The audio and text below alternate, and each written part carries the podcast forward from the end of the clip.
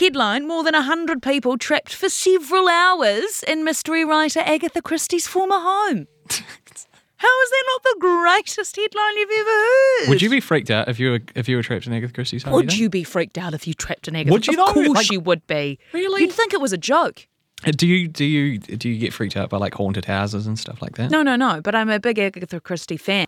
If you're not aware of who Agatha Christie is, she is a mystery writer. She's a mystery writer extraordinaire. So imagine going for a tour of her house and getting trapped in it for hours. It's brilliant.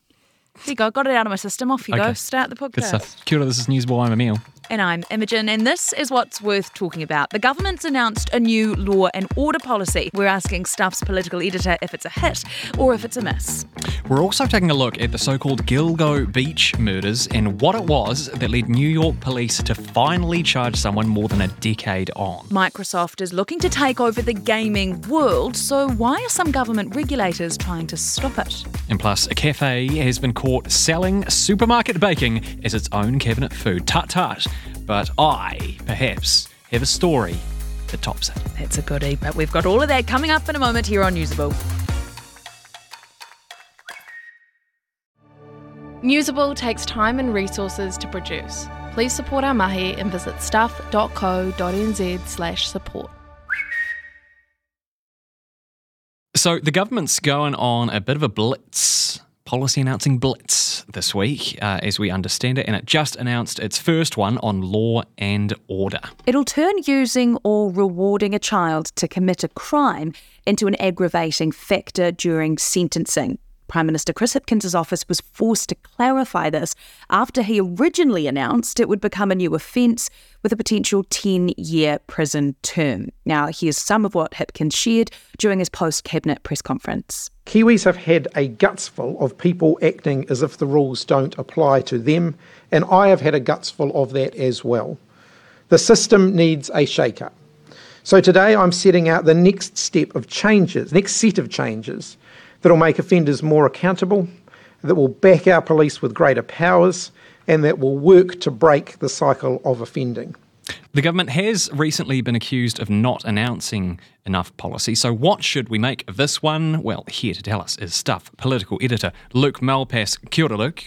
Kia ora, guys. How are you? Very well, thanks. Uh, now, this policy seems kind of two birds, one stone here ram raids and also gangs. Is that your read on this? Uh, more or less. I mean, I think it scratches a political itch, uh, which is that, uh, you know, barely a day goes by where um, there's not a news story, a radio article, or something about a ram raid, um, some poor dairy owner being attacked, or a violent assault. The Ipsos uh, Monitor about a month ago found that it is that law and order is now the issue of second most concern amongst New Zealanders. Uh, the government has basically has been looking like it's been losing the war on crime, basically. National uh, recently also released law and order policies. Both parties laud themselves as having evidence based policies, but justice seems to be a bit based on vibes recently. Yeah, well, I mean, the politics of law and order are a mixture of um, evidence and emotion, um, and I, th- I think the fact that crime has been has been popping up as a as a consistent um, problem for people. It's not a result of a of a political beat up. You know, people out there, particularly up in Auckland, um, feel are feeling crime. They feel it's close to them. They feel it is affecting people that uh, that they know. Uh, I mean, the thing I'd note about this policy is that um, none of this is going to be legislated before the uh, before the election. We understand this week's going to be a bit of a policy bonanza. Does this one uh, plug the gap? Has it hit the nail on the head? So this is the first of uh, three law and order uh, policy announcements. One on um, Monday, Tuesday, and Wednesday. So it'll be interesting to see what the other what the other two um, come out with. I mean, this is being done as the government, so you know they're going to they're now going to draft out some legislation and hopefully get get some form of that in, in front of the House in the next seven odd weeks before Parliament rises. But because it's basically uh, not going to, you know, nothing will really happen before the election. It's really a bit of uh, a bit of electioneering, really. Something Labour can come back to if they win, but uh, but um, really plugs a political gap for them leading into the election. And Luke, any misgivings on, on your part about law and order turning into a bit of a political football? That always sits as a bit of a concern, but I think it's I think it's fair to say that you wouldn't have a Labour prime minister in particular um, coming out and being strong on um, ram raids, and particularly um, they're looking at prosecuting obviously adults, and there's going to be extra um, you, there'll be extra scope for harder, harsher sentences if you post something up on social media. You know, this is a this is a real life thing. It is out there. It is actually happening, and it is affecting communities. And I mean, this um, agree or disagree with it. This seems is quite a you know responsible uh, sort of a policy, and you know I think a reasonable number of the of the National Party ones have been as well.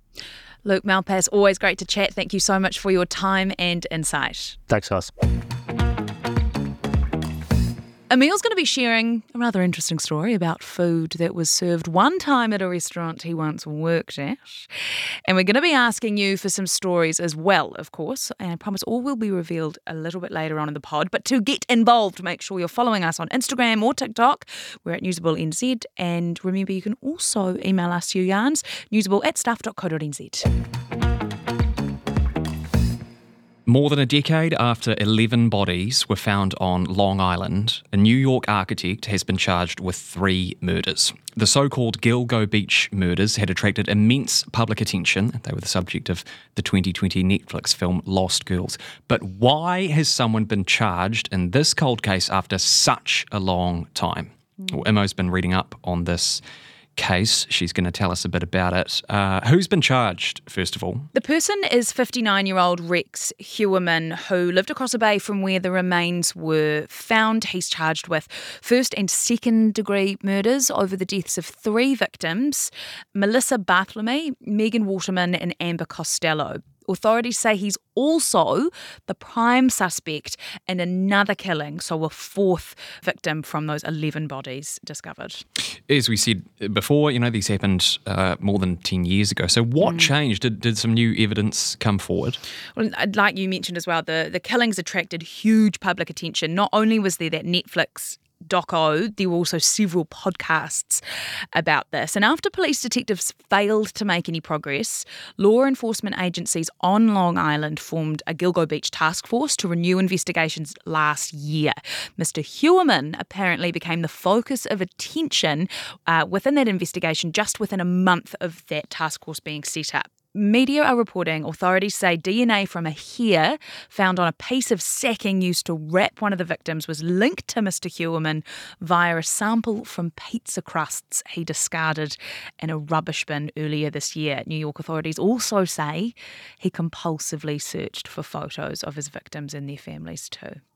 All right, so what's happening with Heuermann now? Local media say prosecutors are opposing bail, citing what they described as the heinous nature of these serial murders. Mr. Heuermann himself broke down in tears when he appeared in court, saying he didn't do it, and his lawyer says the evidence is all very circumstantial. And you mentioned another body in the intro there. Um, so, what about the other bodies that were discovered at the beach? So, you, 11 bodies, right? Amazingly, all of them were discovered when the family of one victim, Shannan Gilbert, pushed for investigations into what happened when she disappeared. And then, after authorities looked into her disappearance, they found all the other ones. So, 11 sets of human remains were found on the same stretch of Gilgo Beach between 2010 and 2011. Uh, nine of them were women. Then there was also a man and a toddler. The identities of four people, including the toddler, her mother, and the man, remain unidentified. Local police say this case is just the beginning and they have many search warrants still to be carried out. So, whether or not we see Heuermann linked to the other bodies remains to be seen. Next up, Microsoft's attempt to become a great big gaming mega player extravaganza behemoth. But uh, just quickly, if you are enjoying what you're hearing, chuck us a like and a follow on your favourite podcast platform. It helps other people to find us as well, and it gives our egos a nice boost, doesn't it, Imo? The biggest. If you don't have time to read the in depth stories or you just prefer to listen instead, the Long Read from Stuff is the podcast for you. Each week, we showcase one of our excellent pieces of journalism, telling important or entertaining stories from the world of crime, sport, history, culture, and more. You also get to hear from the journalists themselves about how they uncovered the story and how it came to life. So, for your weekly dose of long form journalism, beautifully read, Subscribe to the long read from Stuff wherever you get your podcasts. Emil, do you play COD? Call of Duty? yes, I do. do no, you? no, I don't anymore actually, but I did quite a lot when I was at university instead of studying. How about you? Uh, personally, no, haven't. I, but I do ask because there's a really interesting story unfolding in the USA at the moment, which could have a big effect on who can play games like Call of Duty or Diablo. And I'm really concerned it could affect my ability to play Candy Crush. Yeah, yeah. This is fascinating. This one. It's all about uh, Microsoft looking to acquire a big video game publisher called Activision for nearly 70 billion US dollars, which is a number so large as to be almost meaningless. uh, this is something its competitors obviously aren't very happy about, and it has been challenged by the Federal Trade Commission, which is kind of like the USA's equivalent of the Commerce Commission. Um, here to explain a bit more about all of this is tech journalist Peter Griffin. Hello, Pete. How you doing? Very well, thanks. Tell us first of all about the players here Microsoft and Activision. These are both uh, big companies in the world of video games, are they? Very big players. Microsoft, obviously the developer of the Xbox console that goes back uh, over 20 years now and has a very big games division. Activision, as you've talked about, Candy Crush, Call of Duty, one of my favorites, probably actually about 20 years ago. That came out in 2003. And and typically these games, a software developer will create them and then they want to get as many copies out to as many people as possible. So they sell them everywhere. It's a bit like buying a CD. You want it to play on as many devices as possible. But what we're seeing now is the shift in gaming to the cloud. So, and we saw mobile games become really big. Candy Crush um, was a, a big example of that. And Microsoft is seeing that they see the future as mobile gaming and cloud gaming over any device. They're now the third biggest um, game developer in the world, and if they if they can finalize Activision, that will be the biggest deal for a video game studio in history. And it puts them up there, it cements them up there alongside PlayStation, their arch hmm. rival, and Tencent, the, the Chinese company that has a huge gaming empire, particularly in China, but has also bought into some of our game developers here in New Zealand. So you've got this sort of competition now between these three players, and it's all about being the Netflix of gaming, hmm. having enough attractive games to keep people paying a monthly subscription. And that's a big shift from where gaming has come from, which is you shell out $130 to buy the latest Call of Duty and you hold on to that for a year or two and you buy another one. That's where gaming has come from. Subscription based gaming is the future of the industry. So, where are things at with this attempted acquisition now? Well, it's it's looking pretty promising. The um, FTC, the regulator in, in the US, was really opposed to this. Um, and I think that is very much them looking at Facebook and all those other players. They have lawsuits, they have antitrust action against big tech. So it would look very hypocritical to say, well, we're not going to go after Microsoft over Activision, but we're going to try and get Facebook to give back Instagram mm. or, or split off WhatsApp, which is effectively what they're trying to do. Mm. So they're basically saying all these big tech companies are in our sights. Having said that, their, their um, lawsuit uh, was knocked back, so that's a big win for Microsoft. And and as I said, Microsoft have done these licensing deals, which has meant that the UK regulator is now revisiting their decision and sort of saying, okay, we- we're going to extend our timeline on this.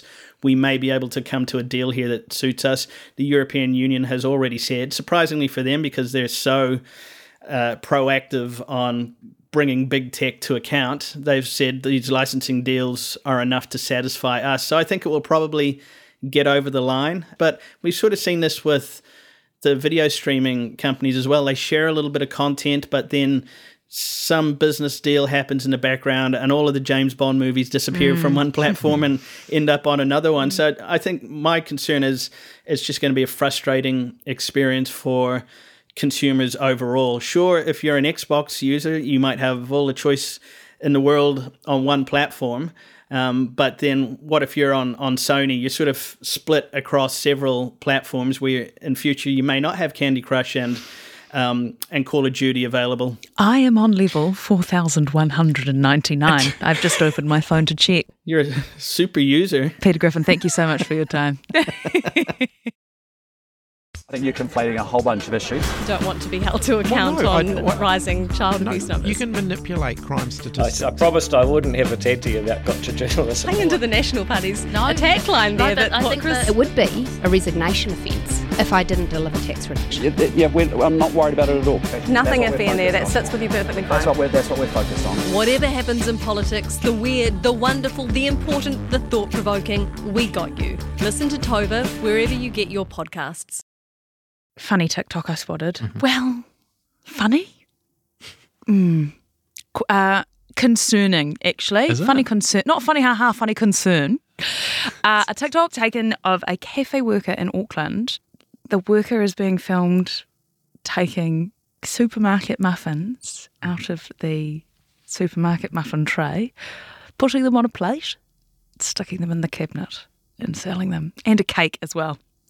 I like how you describe that as concerning. Funny. Well, uh, no, I mean not. Am I questioning all of my cafe purchases? Ooh.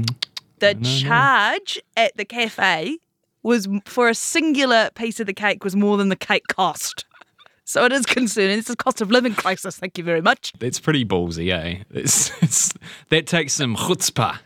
It's so to, uh, bad. yeah. When I brought this up in the meetings earlier today, you shared a story that I am now going to force you to share with everyone else. This took me back. This took me back to my hospitality days. Can you give us a rough time frame? Like how? Like are we talking a decade? We're talking in the early 2010s. It was my first, my first sort of hospo job. Big gig. Um, big gig, exactly. Yeah, and it was a pretty new restaurant. So I had this big table of people, like 20 people. And this happened several times that they ordered drinks and they hadn't told me at the start of the shift what was and, and wasn't on the menu. So I, I went back and put the drinks through and then I have to, had to go back and say, sorry, we don't have that. Entrees, same situation. Oh, and um, and then we came to the mains. And the place that I worked at, it was very famous for its tandoori chicken pizza.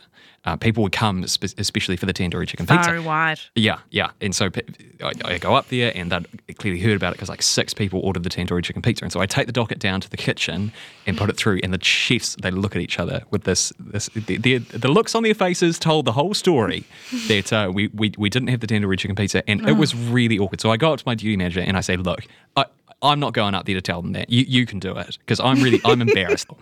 and so my DM, he goes to the owner and they have a little bit of a, a sort of a meeting in the corner. And then my DM comes back to me and he says, "Can you drive?" Um, and I go, "I go, yeah, I can drive." And he takes out his car keys and he says, "Right, go out the secret entrance, head down to Domino's. No. I've ordered six tandoori chicken pizzas. Pick them No. up, take them back through the, the secret entrance, and bring them down to the kitchen. So I bring them back, and they put them all on the fancy platters, and they they put on some yogurt and some tandoori Oh, no. sauce." And, serve And what was the markup? Well, these pizzas they probably would have cost like like maybe nine bucks, um, and we sold them for I think twenty seven dollars. I, And this is back in the day. and like the funny thing is though, the best part is that when I go up at the end, I'm like, "How was your pizza?" Everyone was like, "Beautiful, absolutely delicious." Oh no! this is what I mean. Concerning. I'm now questioning so many things. But do you care? Like, like you know. Well, I do care because if I can get it cheaper somewhere else, I'm going to go get it somewhere But else. you can get it cheaper somewhere else. You can get anything at a cafe cheaper somewhere else. We do want to know if you have had a similar experience. Has your boss at work made you do something that wasn't quite right, uh, or have you been an unsuspecting purchaser? Tell us your story. Uh, get in touch. Newsable at stuff.co.nz is our email address. Uh, we're also on Instagram uh, at newsableenz. Uh, but speaking of Newsable NZ, that's probably Newsable for today, isn't it? That is. I'm Imogen Wells. I'm Emil Donovan. Thanks for listening. We'll be back at 6 o'clock tomorrow morning. Till then, be good. Catch you later.